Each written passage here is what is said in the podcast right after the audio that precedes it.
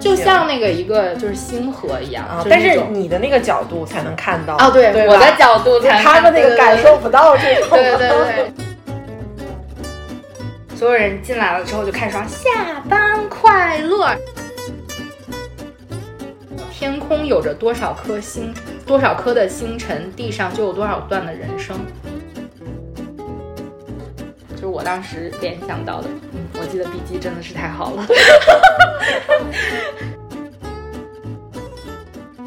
大家好，欢迎收听《九一遛猫》第二季。还有一种方式，我是九一，我是三脚猫，这是一档大型闺蜜闲聊节目，一定要来订阅哦。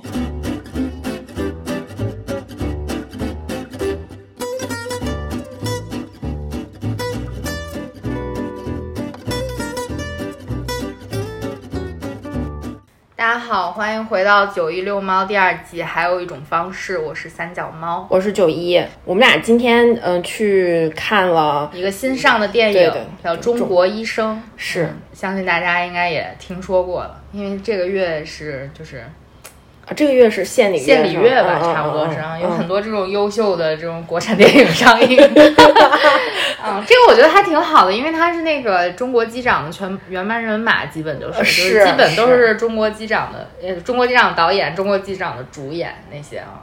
就是张涵予和那个袁泉，袁泉嗯。对，他们两个的那个情绪的把控感觉非常到位。嗯，袁泉演技也也很好，对就就是是一个呃群像电影嘛，就是里面对，就没有没有大主角，但是就嗯是每个人都有自己的那种性格和他的一个就是，嗯，对。讲的就是去年那个新冠疫情。整个从开始到结束，武汉就武汉其实主要其实就是武汉的主要就是金银潭金银潭医院对，以金银潭医院为代代表的嗯嗯嗯。然后讲，因为他们也是就是最早就是接收病人的那个医院嘛，嗯，然后里面穿插了就是还有好多呃普小通老百姓的故故事可能当时大家在网上就是都都看到对大家过，，比如看到什么就是，而且我觉得穿插了很多场景，也就比如说这个外卖小哥，就快递小哥，他帮着大家买东西啊什么，你就看到小区有封闭啊什么什么的。然后还有就是比如说什么，嗯，那个就是当就是那个朱亚文和那个李晨，他俩不是在天台上面嗯有一场戏，然后背后的武汉加油什么什么，嗯就是他们做那个灯光的那个。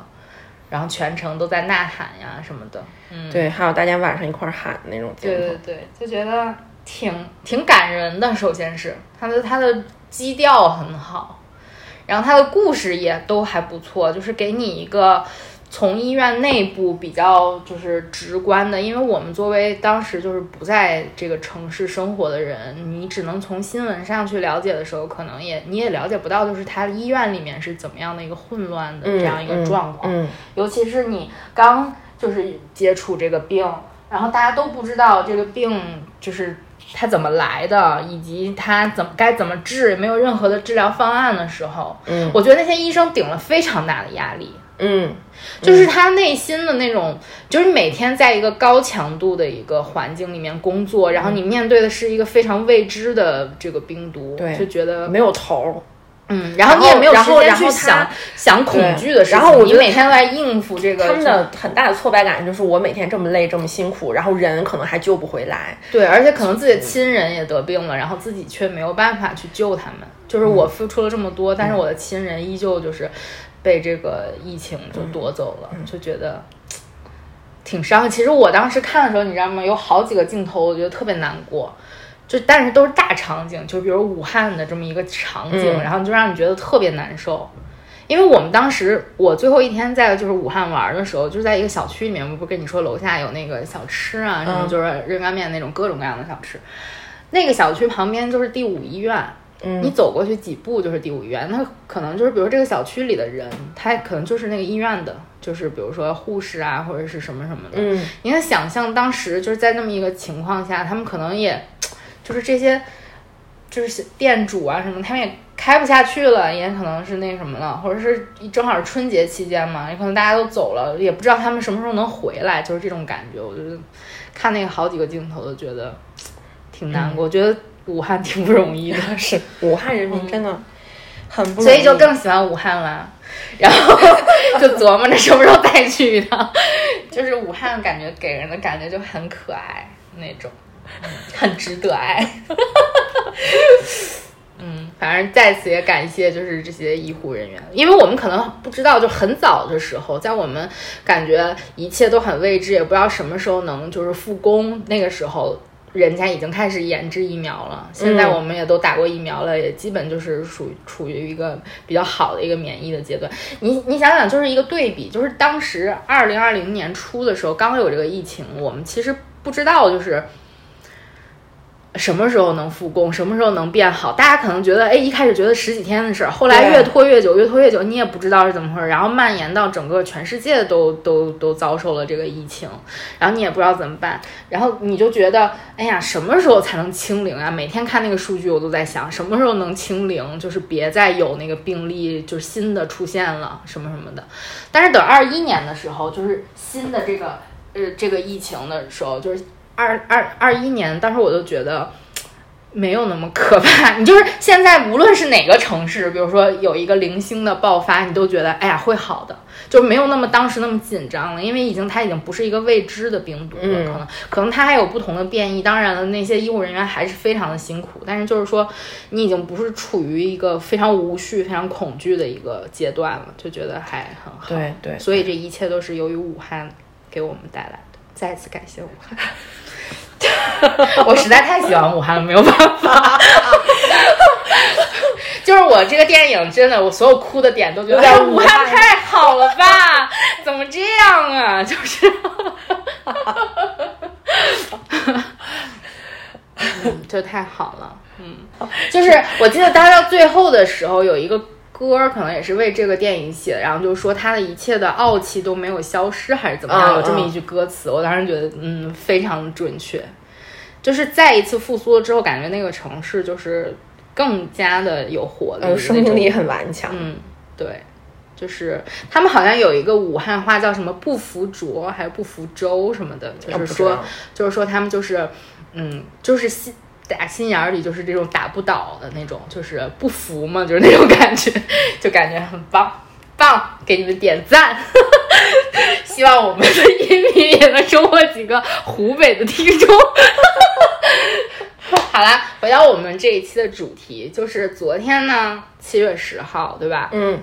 我去听了一场期待已久的室内音乐会，就是上海彩虹室内什么合唱团，彩虹合唱团，嗯彩虹室内合唱团，嗯，他们做的一个那个，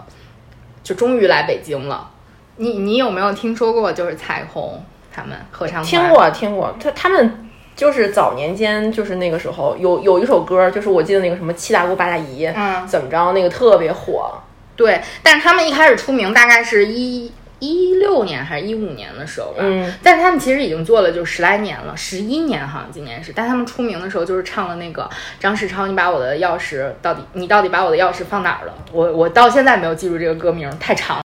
可是张世超，你这个混蛋，你带着姑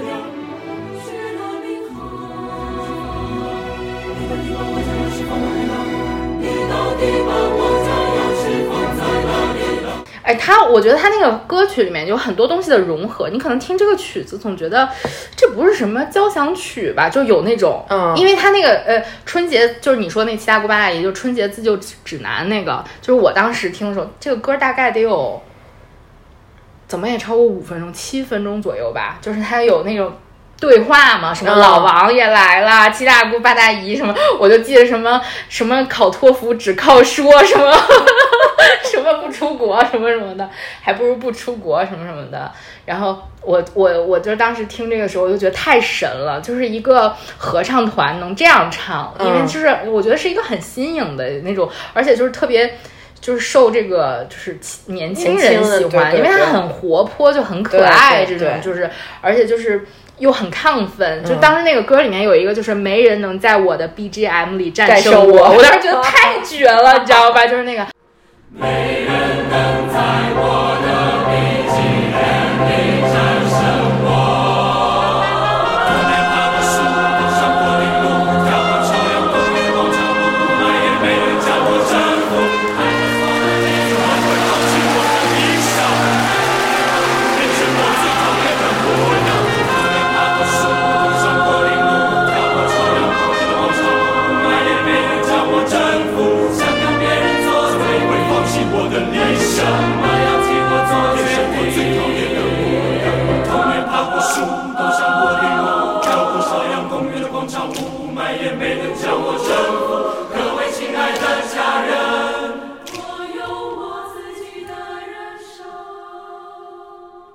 然后后来他们后面的那个我也不知道什么，就 Gloria 那块儿，就那 Gloria 是一个什么什么什么歌之类的，然后把它都融进去，就觉得哦，就鸡皮疙瘩都起来，就觉得非常棒。他们的然后他那个指挥嗯是。就是他们的灵魂嘛，相当于是，呃就是他作曲、作词啊什么什么就觉得，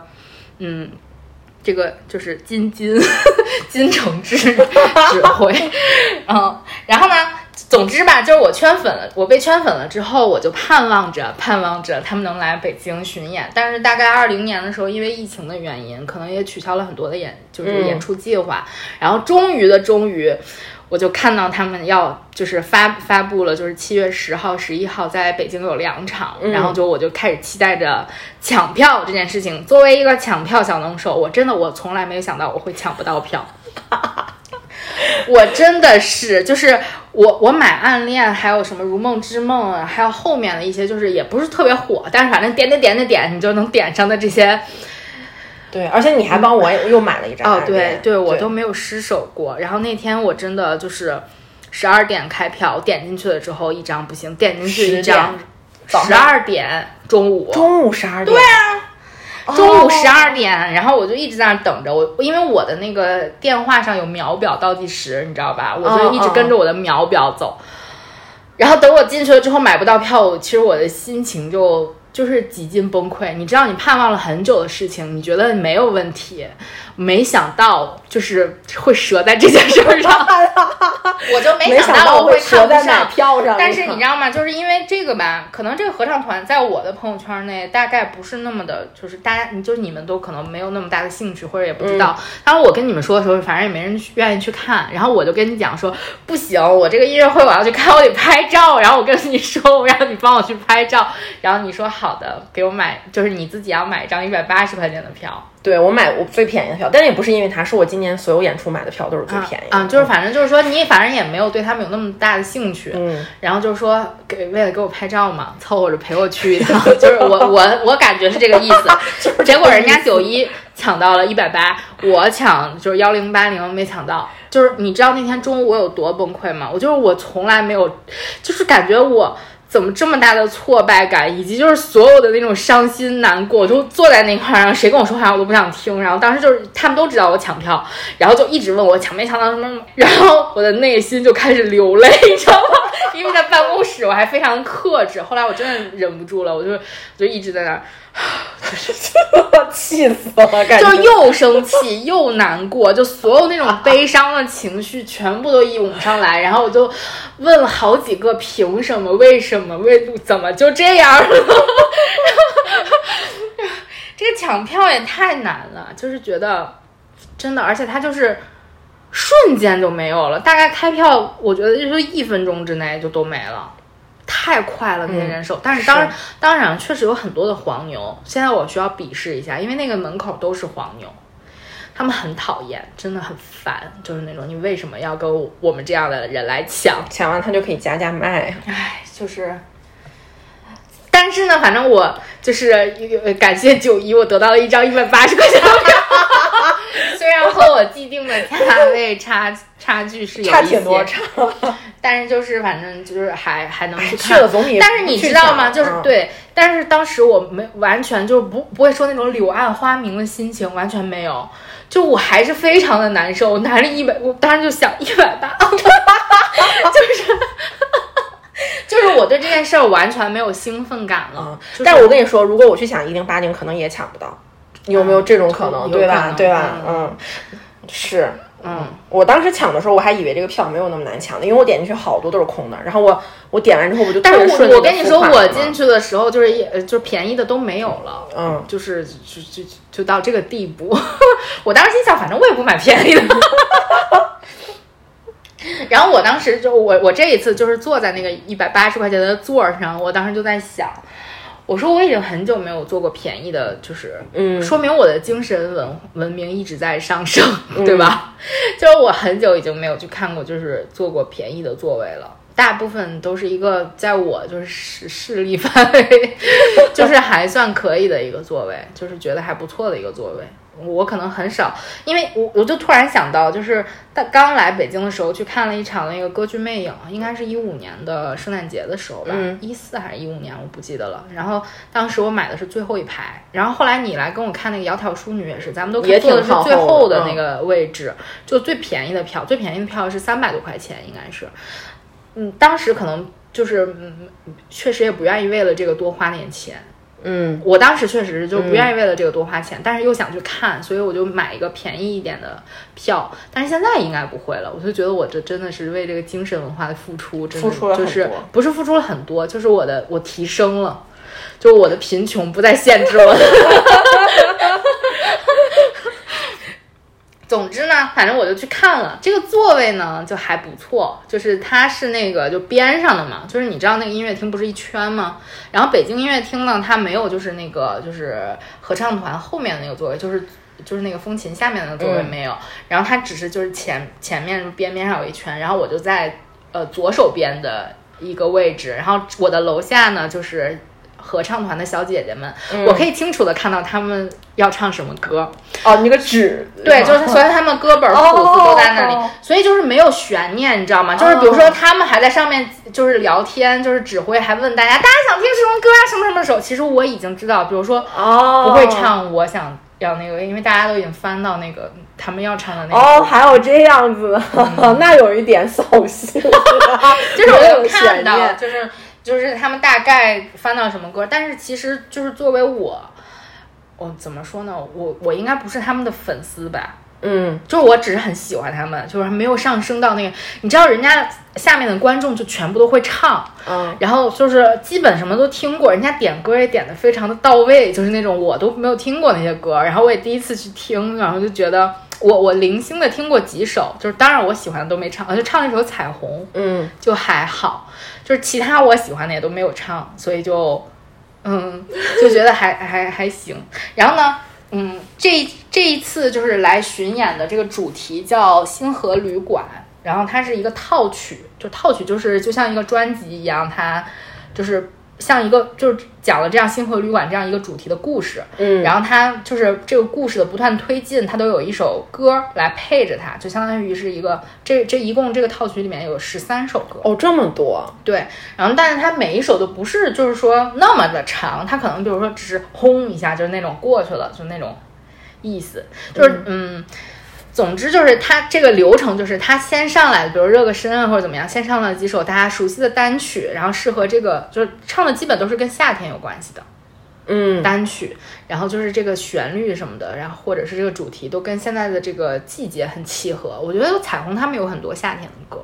星河旅馆讲的是什么故事呢？整个一会儿再说。然后就唱了哦《星河旅馆》，是一个套曲，然后就是十三首唱完了之后，然后呃相呃相当于是一个返场嘛，就是安可吧，就是然后又唱了三四首之类的这个歌，然后还有一首新歌，就是两首今年的歌，就觉得还挺赚到了我三觉得个小时。超赚，真的，就时间还太久了，嗯嗯，然后我就一直都做了笔记，就是他前面三首歌，呃，我都没听过，一个叫午后，一个叫没收，一个叫夏天的梦是什么颜色的，应该是我我只记了夏天的梦，应该是夏天的梦是什么颜色的之类的这个名字，然后就是。呃，午后那个我没没有记忆了，现在。然后没收是一个，就是那种，就是比如说什么光明没收了黑暗呀，什么比如说什么没收学习没收了无知啊，就是这种歌词，我就觉得呃，它是一个很悠扬的那种，就是慢慢的那种歌。但它有一句歌词，就是还挺，因为我最近在学吉他，然后它有一句歌词叫“吉他没收了我的无聊”，哦，还哦，这个还蛮哎，是一点的，得，对对对，这这一点还挺好的。然后，因为他们那个就是他们在前面唱嘛，后面有一个就是幕布，就是投影那种，他会给你打出来，就是一所有的歌词，嗯就是你也知道他在唱什么，因为你听不太清有的时候听不嗯清。对对对，嗯，我就还会拍下来一些就是我喜欢的歌词。嗯，有的歌词我还蛮喜欢的，所以就拍下来了。重点就是这个星河旅馆嘛，这星河旅馆应该是就是最近才新写的对最近才写的。然后它就是一个，我觉得得有一个多小时。它中间有一个巨蟹，有一个十五分钟的中场。哦然后他就是讲的这么一个人，应应该是一个男人吧，就是他的父亲刚刚去世了，然后他就说，我现在已经什么都没有了，我的妻子也离开我了，应该是跟他离婚了这种。然后他们两个各养了一只猫，然后各留了一只，就是他妻子带了其中一只猫走了。他说我已经不记得那只猫长什么样子了，但是我的这只就是有一个胖胖胖的一个猫，但这个咪咪也走了，就好像是。然后之前跟父亲就是在一起的时候养过一只狗叫卡尔，好像也走了。就是他现在已经是一个完全就是没有任何失落，就是、哦就是全部都失去了，没有任何人。很孤独的一个状态，然后他自己开着车，在一个就是这种北极的这种一个地方，就是很也不算北极，就是很北边那种，你就想吧，就是加拿大的北边那种感觉，你知道吗？就是路上就比如飞着雪，然后就漫无目的的在开车，他也不知道他要去哪儿，然后只有车灯的这个光，然后他那个幕布里面就会给你打出来这样一个场景，哦很粗糙的一个五毛特效，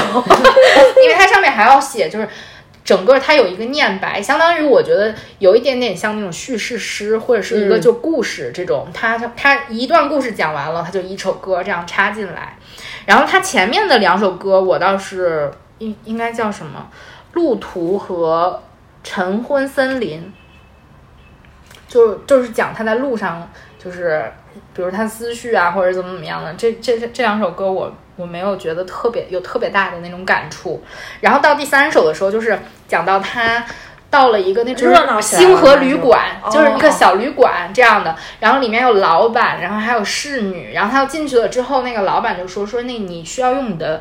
故事、你的回忆来换取你能在那儿住多长时间，嗯对，所以他才开始就是说我叙述我自己的这些故事，有一些哦比如说。怎么怎么样，而且他就这个说这个旅馆就是不接待人类，他就觉得这个时候他我不知道是那个是不是那个意思，就是每个人都是一颗星了，就是那种，哦因为它里面会有一些说我坐在吧台的是什么行星、恒星，什么胖胖猫星还是什么星，胖猫人，就是他会碰见不同的这种，就有点那种童话色彩的这种。不同的角色，然后他们都有那种歌啊，或者怎么样，就是其实这个故事给你整个的感觉就是很异国，你知道吗？就是因为他是一个以一个就是国外的这些，就是比如说他的老婆叫什么安妮还是叫什么，嗯就是他都有一个外国的名字，然后他发生的地方好像也离我们非常远，就比如说在一个寒冷的加拿大的北部，就是这种感觉。然后他就是还下着雪，好像跟北京没有什么关系，尤其跟我们现在处的这个季节也没有什么太大的关系。但是就是说，但每个人他们叙述了自己发生的故事，或者这个主人公他的回忆，其实都一些情感上面和我们可以去产生一些的共鸣。嗯就是那种感觉。然后我当时就是因为他给出了这么一个图像嘛，就是一直往前开，然后旁边有那种绿色的光啊，比如说，然后还下着雪，就给我的感觉，因为我马上就联想到了加拿大，因为我也去过加拿大，就我就想到了我。飞到加拿大的第一天晚上，我不记得那我我真的我昨天想了半天，我不记得我飞到那个城市叫啥，嗯，但是应该是阿尔伯塔省的某一个城市，叫什么来着？不是埃德蒙顿，但是是另外一个地方。总之想不起来了。我昨天真的想了半天，我不记得。大威，如果你听到现在的话，请你告诉我那个城市叫什么。就反正我飞到那个途中，大概十点多吧，然后就是旁边有极光吗？是对，就是然后机长就说大家醒醒看，右手边有极光。哦，然后就是那种感觉，就我觉得就像你坐在飞机上，就旁边都是黑的，然后你也不知道你什么时候会到啊，什么什么的，然后你还就是处于一个自己在旅行的一个状态，然后突然旁边就有一个极光，然后可能极光里就会有一些故事那种感觉，所以我当时就我坐在那儿的时候，我就会想。哎，好像在飞机上听故事一样，因为我确实我是三楼的朋友，很高是吗？其实是二楼，但是就是那个指挥就说坐在他面前的，就是乐池前面的是一楼，然后后面一点的是二楼。像我们这种在二楼就是三楼，然后在三楼就是四楼，就是那种，就是他就说他的视觉上，所以我就是三楼的朋友，而且就是。很那个什么，就比如说在播放这个幻灯，也不是幻灯片，应该就是个幻灯片，其实就是个幻灯片，就播放的字幕以及这个叙事的时候，因为叙事也是提前录好的嘛，就播这个的时候，它灯光会暗下来，但是每一个小哥哥小姐姐以及指挥前面，他们因为要看看清自己那个歌本谱子，他们都有前面有个小台灯哦。所以你这一溜这一圈，他们站了一圈，像小星就像那个一个就是星河一样，啊，但是你的那个角度才能看到哦，对，对我的角度才能他们那个感受不到这种，对对对，然后就是感觉就是从我脚下走过去一圈光，你知道吗？就是那种感觉，哎，一百八真太值了太值了，这个观影体验，啊！这个真的很不错，因为而且我那个角度正好可以看到指挥所有的表情，就是他是很那种哈哈哈，然后有很一会儿好玩儿的就那种啊，对，就是很，它是一个就是随着这个故事的发展，它是也是有表演表情的在那里面，就觉得嗯很赞，嗯，然后就是第一首我觉得特别就是。呃，一个小高潮的歌，就是第四首歌，叫它英文叫做 Happy Hour of Work，下班快乐。然后喝酒了吗？不是，就酒馆酒馆里进来了很多人，就是说这个主人公他不是刚进来嘛，就说在这儿我在吧台坐着，结果就是很多人都来了，然后就是各种各样的人，什么恒星、那行星，那他们是分开，就是单个单个人唱是吗？它是分声部的，哦低音、高音、女低、女高这样的，嗯。然后就是所有人进来了之后就开始说下班快乐，然后就这样有这么一首，然后就呃唱，然后不同的人就有不同的角色这种，嗯，啊，就特别嗨，这是一首第一首嗨歌，因为之前都是很平，就是那种情绪上，嗯，就从从这个套曲里面，就一开始是很悲伤的嘛，我就失去了父亲，然后我来到了这个奇奇怪的地方，然后我要用我的回忆去交换，我的回忆也非常的悲伤，然后突然进来了一群跟我不一样的人，奇形怪状的，长得有的这样，有的那样，因为他不是人，首先就是他是星星，哦。就是那种很很奇幻的那种，就是那种感觉，然后。就是你，你可能会去听他们的故事，他们后面比如说有不同的人会唱自己的故事啊，什么什么的，然后就这这一块就觉得让你啊好嗨，就是那种嗨起来了，你知道吗？但是他这首歌里面有一个有一句我记得歌词叫“天空有着多少颗星，多少颗的星辰，地上就有多少段的人生”。就是有这种感觉，就因为你像一个众人都进来了，然后每个人都有自己的故事，然后可能我在这个旅馆里面能，他就说你能能住下去的话，你就需要用你的回忆来交换嘛。那每个人可能都有不同各种各样的故事和回忆，然后那就好挺好玩的是，这个主人公过去就说：“哎呀，我这我这这个爸爸也走了，那什么也没了，什么什么的。”说完了之后，那个老板说：“嘿，你这个你让你这些伤心的故事可以在够管你在这儿住一辈子。”就那种感觉，有点缺德。嗯，就觉得还挺还挺开心的。就这首歌一下就给你调动起来了，因为你坐在那儿像一个很正经的音乐会，大家都穿着嗯小裙子啊啥的，就这首就有点像演唱会的那种感觉。嗯，然后后面有一首歌叫《燃烧的恒星胖猫人》，嗯，这首也很逗，因为很可爱就进来了一个猫嘛，啊胖猫人，然后他就说说那个，嗯，反正也是唱了一大堆什么什么，就是我就是要做吧台，好像这个猫是一个很牛逼的那种感觉，一个角色，就是我要做吧台什么什么什么的，然后旁边有一些什么小恒星还是什么星，然后就啊，就是我不管我不管，什么唱了很多我不管，但是这个猫，呃，我没有记歌词啊，但是我记得就是这一块儿。因为后面有两个演奏的小哥哥，他们有不同的乐器，就比如说叮铃铃那些，我都不知道叫什么，反正，但是他们给这个猫配的那个乐就很好，就是那种因为胖嘛，就墩墩的那种感觉，然后他就用鼓，还有什么就表现出这个猫走路咚咚咚，因为它很重，就是那种感觉，就是跟一个你真的觉得像一个就是摇摇摆摆的橘猫走进来哦。我拍了一段歌词，就是胖猫人的。你别人都说你这个猫就是啊，说你这什么狗屁颜色呀、就是那么橘。然后他说颜色代表本猫人的性格，火辣辣、闪耀耀、伟大大。伟啥？伟大大，我才不要跟你计较，不闻你不看你不听你，就是觉得我这个猫牛逼，就是那种我就要做吧台，因为做吧台的是那种就是嗯身份高一点的人，就是那种感觉。伟大大，这这个个火辣辣、闪耀耀、伟大大，就很这首歌很可爱，就是给你那种因为之前咱们呃讲过一期猫的那个节目嘛，就是那期我做的插曲应该是肖邦猫的什么嗯圆舞曲，那首猫咪的那个圆舞曲就是那种噔噔噔，就觉得是一只小奶猫，很轻盈，然后又不同蹦蹦跳跳的那种感觉给你。然后这个他们这个就是那种咚咚咚的大橘猫，你知道吗？就很开心。嗯，然后后面的一首歌我觉得也挺好听的，叫《跑跑跑起来跟着流星》。嗯，然后它也是，嗯，这首歌我觉得它的就是给你的感觉就是那种，你知道你追着流星，就是那种挺有挺怎么说呢，就是挺有希望的那种事儿，就是好像就是你可以跟着他，就是他那个歌词就是你想做的事情，你就要赶紧去做，就在这个瞬间你就要去做，不要怕，就是因为流星就你想做的事情可能就跟流星一样，你过了这个瞬间，它就没了你就你就你可能就实现不了它了，所以你既然去想的话，你就要去完成，就是那个那个感觉，就是他可能就是比如说流星也来了，就是那种它有一一个什么什么样的。大概什么样的角色吧，就是进来了，也是这么一首歌。然后后面呢，有一首是就第七首叫《流浪的小行星圆舞曲》，嗯，这个是我觉得，嗯，就是会给你一些感触的歌，因为它有嗯不同的那个 repeat，就是它的怎么说呢，就是它的那个那个故事，就是就是就是头尾段，因为我我没有办法用那个专业的就什么 bridge 那些之类的吧，就是应该是 verse，但是我不知道它的中文是什么，就是它这一段是重复的。嗯，就是他一直都在讲是一个黄昏，然后安妮拿着风筝，麦田里跌了一跤，闭上了眼睛，假装大家都在努力在感受一次。就是安妮拿着风筝的这个场景，它出现了三次，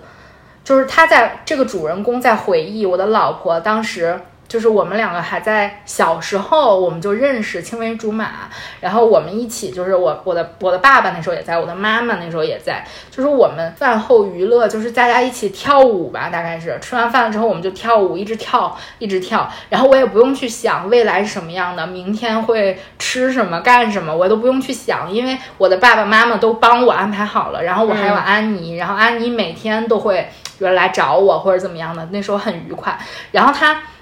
它的那个字幕上面就会打出来，就是说一直就就是这样转呀转，日复一日。然后那年他会说那年的事情，就比如说那年我十八岁，他十六岁，然后我们一起去参加了什么毕业舞会之类的。然后那一年我二十八岁，他二十六岁，然后我跟他求婚了，然后后来他又离开了我，就是这个这么有这么一个故事。但是当时给我的感觉就是，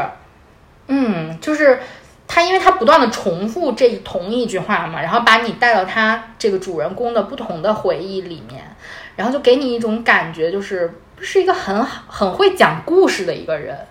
嗯，他把你，他把他之前跟他家人在他身边的时候所有的美好的回忆都给你展现出来，用一个这种跳舞的这种曲子吧，就是有，所以我当时觉得特别像那个 Taylor Swift。哪一首？就像 folklore，我觉得 folklore 就是一个套曲，因为它也是一个故事，整个可以讲下来，就是三角恋的故事。哦，嗯，就是它这个这个给我的感觉就是很像，就是那种叙叙事的那种感觉。嗯，一段一段的，而且它也是十三首歌，不知道它跟 Taylor 有什么 关系。说不定他很喜欢。就是反正就是一个是一首回忆过去的歌，就觉得哎呀，你你你当时特别美好，但是瞬间什么东西都没有了，就是。爸爸也去世了，安妮也离开了我，猫也死了，然后什么都不在了。原来我不用去想未来该干什么，现在我想我也不知道未来应该是要干啥的，就是这种感觉。嗯，我觉得回忆很美好，但他现在什么都没有。对，就是有一个那种对比，而且有一点你有一点那种独白的那种感觉。你所处的这个嗯时间跟你脑海中的时间就完全不一样了，已经。对，就是当时我觉得这个歌的是应该是所有的里面，嗯，感触比较深的一首。嗯，就是那个下班的快乐，那个是那个就是高潮吧。这个也算，这个其实就是给你那种很有一点虐的那种感觉，有点很沉静，走心了，嗯快往心里去了。对对对下班快乐就是热个场子，其实 就是大家反正都来了，爱 开心一下，后面就走心。然后后面呢，其实就是说他在这个旅馆里面嘛，碰到了不同的人嘛。就是第一个先碰到的就是一个彗星，他就坐在那块儿好像在等人。啊。啊、就是彗星，我觉得后面一一唱到后面来说，我觉得彗星就是他老婆安妮，他可能在那也在，应该等的也不是他了，就是说他可能在等其他的事情，就是他一直就是也不说话，就默默的流眼泪，好像是这么说了一下。嗯。就是我当时给我的感觉就是，嗯，你知道，就是所有的事情，比如说安排跟你想的都不一样。比如说他们两个很青梅竹马，很年轻的时候就结婚就在一起了，但是你肯定没有想到会离婚嘛，就是这种，就是你你给自己生活的安排，可能跟最后的结果是不一样的。样的然后他呢，就是这个彗星就一直在那等。那其实就是给我，就我当时会想到一个问题，就是说，嗯，如果你的，因为我我觉得我们都有一个 purpose，就是在这个在这个地球上生活的时候，我们都会有一个生命的这种目目的吧。就是你可能现在还不知道你的目的是什么，嗯但是我们总有一个，每一个人都有一个，也不算目的，就是使命吧。就是你的使命是什么？但如果说给你赋予你的使命，就是一直在那儿等呢，就没有结果，就让你在那儿等，你能接受吗？这是我当时想到的一个问题。我觉得能接受到最后的。到最后就是被迫因为你刚开始你你不知道你的这个使命就是在等，你只是在等而已，然后你就一直等，一直等，一直等，你发现你这辈子就这样等着就过了，那你自然而然就接受这件事情了，可能。这是你那普通学了，就是你自然而然的去接接受了。对，就是你刚开始的时候不可能告诉你，除非有人会明确的告诉你，这辈子的事情就是在这等。我觉得没有这样的人会明确告诉你，就是或者说你做什么事情都没有你要的那个结果，你能不能接受？我觉得就是一个，我我当时反正、啊我不知道会不会跟这首歌有关系，但是这就是我当时联想到的一个等待的一像那个推石头的那个人，西西弗斯一直推一直掉，一直推一直掉。嗯，不知道，就是我记得当时我有一个很很有趣的故事，想跟你分享一下。就是我当时去刚到巴黎的第二天，我第一次去巴黎的时候，刚到巴黎的第二天，然后我跟大脖子约好了，说我们要一起中午去吃饭，我要等他下课。嗯然后我呢就先去了那个呃歌剧院。嗯我之前写过这个故事，我就坐在那块儿等等他，因为他下课我也不知道具体几点什么什么的，我也我也都玩玩周围都玩完了，然后我就坐在那儿等，然后我前面也有两个姑娘在等，一个棕色头发的姑娘，一个金色头发的姑娘，她们明显的都在那儿是等人，就是说我们三个人都在那儿等，然后我当时心里就在想，看谁先走，就是看谁的朋友先来，然后后来他们俩都走了。只有我在那儿继续坐着哦我就觉得我当时一直在等啊等啊等啊等，然后我我当时手机也没有开什么，就是反正是一个国际漫游，应该是，然后就是也没有特别的一个，也没有网，也没有事情干，然后反正就是我坐在这儿就是等人。终于就反正最后就是最后最后你在心里跟人打赌说看咱们谁先走，最后我输了，我就联想到的是这样一个故事，但是因为我觉得呃后来我就觉得这是一个比较比喻性的一个发生在我身上的事情，就可能我在其他的，比如说现在我也是在等一个什么东西，什么什么，比如说一个好一点的工作或者是什么人啊之类的。总之吧，就是说，可能你一直都是在那个台阶上那个状态，那你或者是就像这个彗星一样在吧台边坐着，那你是跟他一样暗自流泪呢，还是这种心中充满期待，或者是你到底能不能等来一个你想象中的那么一个结果？就是反正就是给我的这首歌给我的感觉就是这样的，就觉得嗯，好深刻哦。嗯，然后我当时写了一句话，就是说，嗯，If God tells you to wait, you wait and pray for more patience to wait longer。这是我的答案，啊就是说我如果真的是，比如说我的使命就是去等了，那我就好吧，那我因为我我我可能就觉得，那我会需要更多的耐心去等，那就就是嗯，如果你的使命是行动的话，那你就赶紧行动。总之就是啊，就给我的感觉是这个，就是我当时联想到的。嗯，我记得笔记真的是太好了。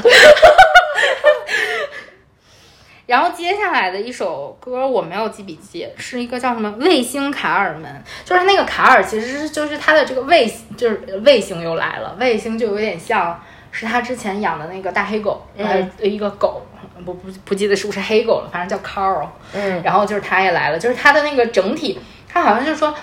呃，我的妈妈还是谁会管，还是爸爸会管卡尔叫贪吃鬼还是什么？啊，嗯，然后他就是说，那个卡尔来了之后，他的形象和性格就跟他之前的狗狗很像，就是说你能不能再给我一根肉肠啊，什么什么的啊，这个就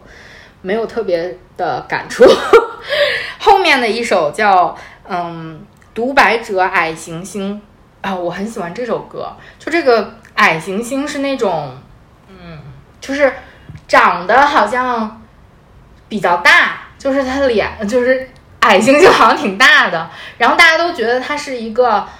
又丑又懦弱的一一个人，然后他也没有资格坐在吧台上，因为吧台是那个就是牛逼叫胖胖猫人那种人坐在这儿，他只能坐在那种边边上嘛，可能是那个意思，就是说他没有资格坐在这儿。然后他呢，因为别人都觉得他很懦弱、很丑，他又不想去争辩这件事情，就是说。他我哪里丑？但是他其实自己心里知道自己不丑，或者是知道自己不懦弱，但他却为了不从众，就是很多人，他就说很多那些猩猩啊，都跟在那个老板的后面，就奉承老板，就是追着老板后面屁颠儿屁颠儿。他又不想从众，他又觉得他就是这种性格的那种感觉，给你一个，然后就是可能我觉得他就是因为给我的联想，就是因为外貌焦虑 或者外貌的问题 被误解了很多。比如说，他误解他性格是一个懦弱的这么一个性格，嗯但是他其实他内心只是不愿意从众而已。他是一个很独特的这么一个人，嗯，就是我我当时想到的，就是他后面会说我不懦弱，就是他站起来为终于为自己说话了，我一点都不懦弱，我我的我怎么着，我我丑，或者是我脸上有坑，怎么了？但是我你能怎么就能管我叫矮行星呢？我比我的脸比你大一百倍，就是那种。然后他就说我要坐吧台，我要上主桌，他要重复这一段，就是我要坐吧台，我要上主桌，我一点都不懦弱，你们不能这样误解。就是他也没有说你们别误解我，就是说我现在要为自己证明了，就是那种感觉，就是他崛起了，你知道吗？他最后上主桌了吗？反正就是说了。但是他叫独白呀，嗯，就他一直在，他就独白嘛，就是先讲了为什么被误解，然后再讲了我不不，现在我不想再就是让你再误解我了，我我就不是你们说的那样的人，就是那种，我觉得是可以跟大家产生共鸣的，对吧？就是大家可能都被别人误解过，嗯或者是都别人去 assume 你就是这样的一个性格、或者一个这样的人，但其实你的内心可能并不是这样，但你又不屑于去跟这些误解你的人再去做过多的交流，对吧？是吧？我觉得大家都有这种经历，嗯嗯嗯，就还挺挺可爱的一首歌。就是当时我当时就在想，小矮星彼得，对不起，我在哈利波特情节就是想小矮星。但是我觉得这是一个很很有趣的这么一个角色吧，就是这个矮矮星星，嗯，然后再往后后面那一首不记得什么，就是呃后面那首应该是主人公就说我身体里有很多，他叫什么黑洞与热水澡，说他身体里有很多的照片啊什么都出来了，就说我的回忆吧，其实那些，然后他们都跑到那个黑洞里了。这首歌我没有记，然后倒数第二首叫《醉鬼的敬酒曲》，这是我当时觉得特别适合你的一首歌。这首歌我超级喜欢。其实我觉得，呃，这首歌就叫，就是那种给你的感觉就是那种万人平等，就不论你是行星、恒星、流星还是矮行星，你都是值得尊敬的，嗯值得向你致敬的那那个感觉。一上来就会唱，就是敬各种人，比如说哦哦，我很喜欢的一句叫“敬背叛，敬认知，敬第一次学步和第一次心动”。嗯然后敬规则、敬秩序，也敬混乱和老无所依。嗯，就是有那种各种什么敬歌者、敬舞者、敬老学究，什么敬敬老狗，什么什么这些人。然后就是唱的，我觉得挺，因为他也到最后了，也是一个小高潮的那种感觉吧。嗯，我觉得还挺好的。有一句我拍了下来，叫“敬衰老”，敬衰老，敬无垠的宇宙，敬可怕，敬遥远的旅行。就是他向一切东西致敬，就不就不论你是坐在主桌还是什么呀，你是老板还是侍女，或者是怎么怎么样的，嗯就是都，嗯，然后就后面就唱了说敬敬我们自己，敬星河旅馆嗯啊，就觉得很有趣。这首歌整个给你到到最后的时候，感觉有一点那种主题上面就是往上走，嗯嗯但是它最后一首歌其实叫《星河》，然后《星河》它有几个部分，就是我后来也没有太多的记下来，就是我觉得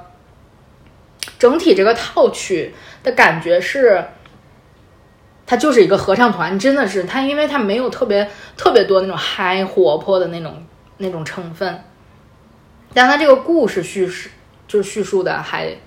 挺不错的，就是一个你直你确实可以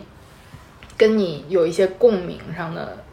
故事，就每一首歌都会有。嗯，我觉得他到了那个地方，然后认识了很多，对，你也觉得是一个很奇幻的这么一个经历吧，对吧？但是你他他可能遇到的人就各种形态的，但其实你在我们真实的生活里面也是可以遇到嗯。这、这些人，也都有就是这种人，是这好像小王子啊，就感觉他是一个在一个就是这种嗯很很很遥远的这么一个奇幻的旅馆里面，因为他刚刚失去，然后他周围也很孤独，然后有有一些痛苦无奈的那种，然后在这里面遇到了一些。嗯，这这些人，尤其是他，你知道吗？他到最后讲的时候，其实这些就是老板是他的爸爸，就是幻幻化成他的爸爸，然后他的狗就是那个卡尔嘛，嗯然后那个就是他安妮，然后胖胖猫人就是他的咪咪，就是他的猫，嗯就是这些所有的都幻化成他生活里面的人。然后我觉得是一个，就是他在接受这个，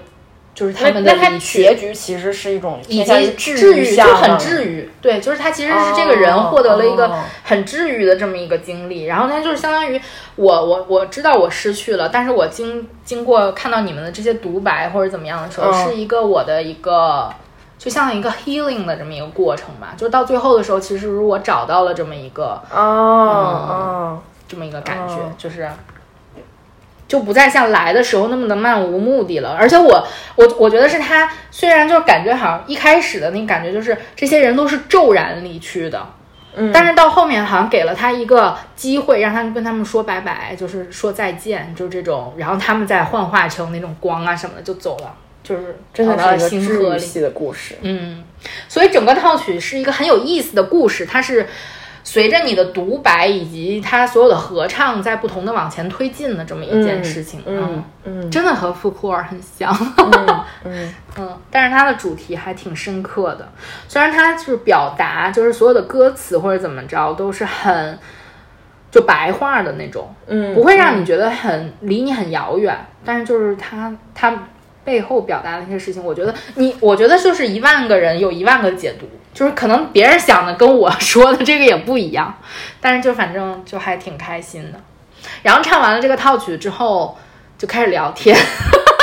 然后还有观众，还有观众献花呀什么的。哦哦哦哦嗯，人家当然了都会唱，你知道吗？他唱着献花的吗？不是，就是他会就是把话筒，然后然后大家都在底下合唱，我我都不知道他们唱的是什么歌，啊，嗯，然后唱了一首就是。呃，那个我歌唱的理由有很多，这个我听过，因为是好像是他们为了就周年纪念写的，就是新写的一首歌，今年写的歌，就是后面的单曲这上面没有了。嗯然后还唱了《彩虹》，也是他们一首经典的歌吧，就是他们点题嘛，相当于他们彩虹合唱团的歌。我没有听过《彩虹》这首歌。都是那种很悠扬的。但其实当时有观众点歌，就是说嗯唱什么唱什么，然后就是说我特别想听的一首，就是我喜欢，就是那首歌也是那种。我当时看那个视频的时候哭了，我喜欢吗？嗯，因为是嗯他们拍那个视频是就是他们合唱团的一个男生求婚，啊然后特意让他唱了这首歌、哦给他女朋友。哦，好浪漫啊！啊，对，当时我觉得，哎呀，我的天，那么好，就是，然后到最后的时候唱那个大合唱，就是他，然后所有的观众都会把那个手电筒打开，然后就是就像星河一样，然后拍了一张合照那种。还唱了一首新歌，叫《想要的一定实现》。然后那个最后那个，我不是给你看了那个视频吗？那个小哥特别嗨，拿个沙锤子啊，然后说拿下，就这种，就很开心。嗯哇，真的好爽啊！嗯，嗯就是我觉得这个体验还挺好的。我当时你知道，我听那个，我每一次听春节自自救指南都会哭。就我觉得他那个，因为选不是说他那个故事的问题，那故事是很有趣的，就是那个旋律，你知道吗？尤其那个 Gloria 那块儿，我就觉得把你带到了一个那个境地，就是我觉得就是特别是触及你的那个。曲子其实是，就我觉得他的曲子特别触及你，我很喜欢的那个。但是他的歌词其实他写的都是那种比较好玩的呢。哎，也也可能到后面也是什么 BGM 那块儿，我也觉得是就是那种很理智的那种吧。总之，反正我很喜欢那个。我一开始以为我可能也会哭一下，但是我真的没有，就是嗯现在泪点可能太高了，嗯很难很难去那个什么。但是觉得是还挺挺好玩的，嗯真的很好玩儿。嗯，就是想等他们下一次，比如说在在其他城市，比如因为他们现在巡演的就是这个星河旅馆这个套区，可能在不就是西安呀、什么北京啊，然后这接下来还有就是接下来就是西安。深圳好像是，还有还有武汉什么的，然后就还是都是这一样的，但是在上海就要换了，上海上海上海是那个《白马村游记》啊，我觉得那个好像应该很好。对，因为他们唱了一首那里面的《竹马》，就是那个哦特别欢快。哎，但是我觉得他这个《白马村游记》跟那个《星河旅馆》，你给我讲，我觉得它是一样。那个《白马村游记》它也是游览对，型它是到了一个就好像有叫有点像桃花源对有不同的角，色到所以它能宁国出还是哪里然后去那个白马村儿还是什么地儿，然后就对对对。它都是一个这种很奇遇的那种感觉，哦然后他把你想表达的东西，就是以这样一个 故事为彩虹旅行团，就觉得还挺好的，嗯。好好玩儿啊！嗯，有机会可以去，比如上海或者是其他上海场应该氛围更好，嗯，因为是他们的就是他们对对主场，对对对对，他们的嗯主场群众基础也很，嗯，但是他但是上海场好像也很上难上海场估计是最难抢的。嗯嗯，对。然后我觉得就是昨天，然后就是演呃结束了之后，然后大家都出来了，然后我就我回家嘛，就是嗯走过长安街，然后晚上十点多啊，特别凉爽，你知道吧？就那种感觉。然后长安街上一个人没有，你就特开心。然后就是，哎呀，呃天安门那边特好看，然后整个广场也都很好看，因为、嗯因为现在正好是有有一些装饰嘛，就是为了这个这个庆祝啊什么什么的，然后就觉得哎呀真好。谁说北京没有适合骑自行车的地儿？我旁边走过骑过好几个那个大哥，都是骑行队的，人家穿的都是骑行，哦就是专门骑哦反光的那种对，人家特别酷，然后就觉得真棒，就是一个很夏天的一场一个活动，嗯。真好，就我觉得，呃，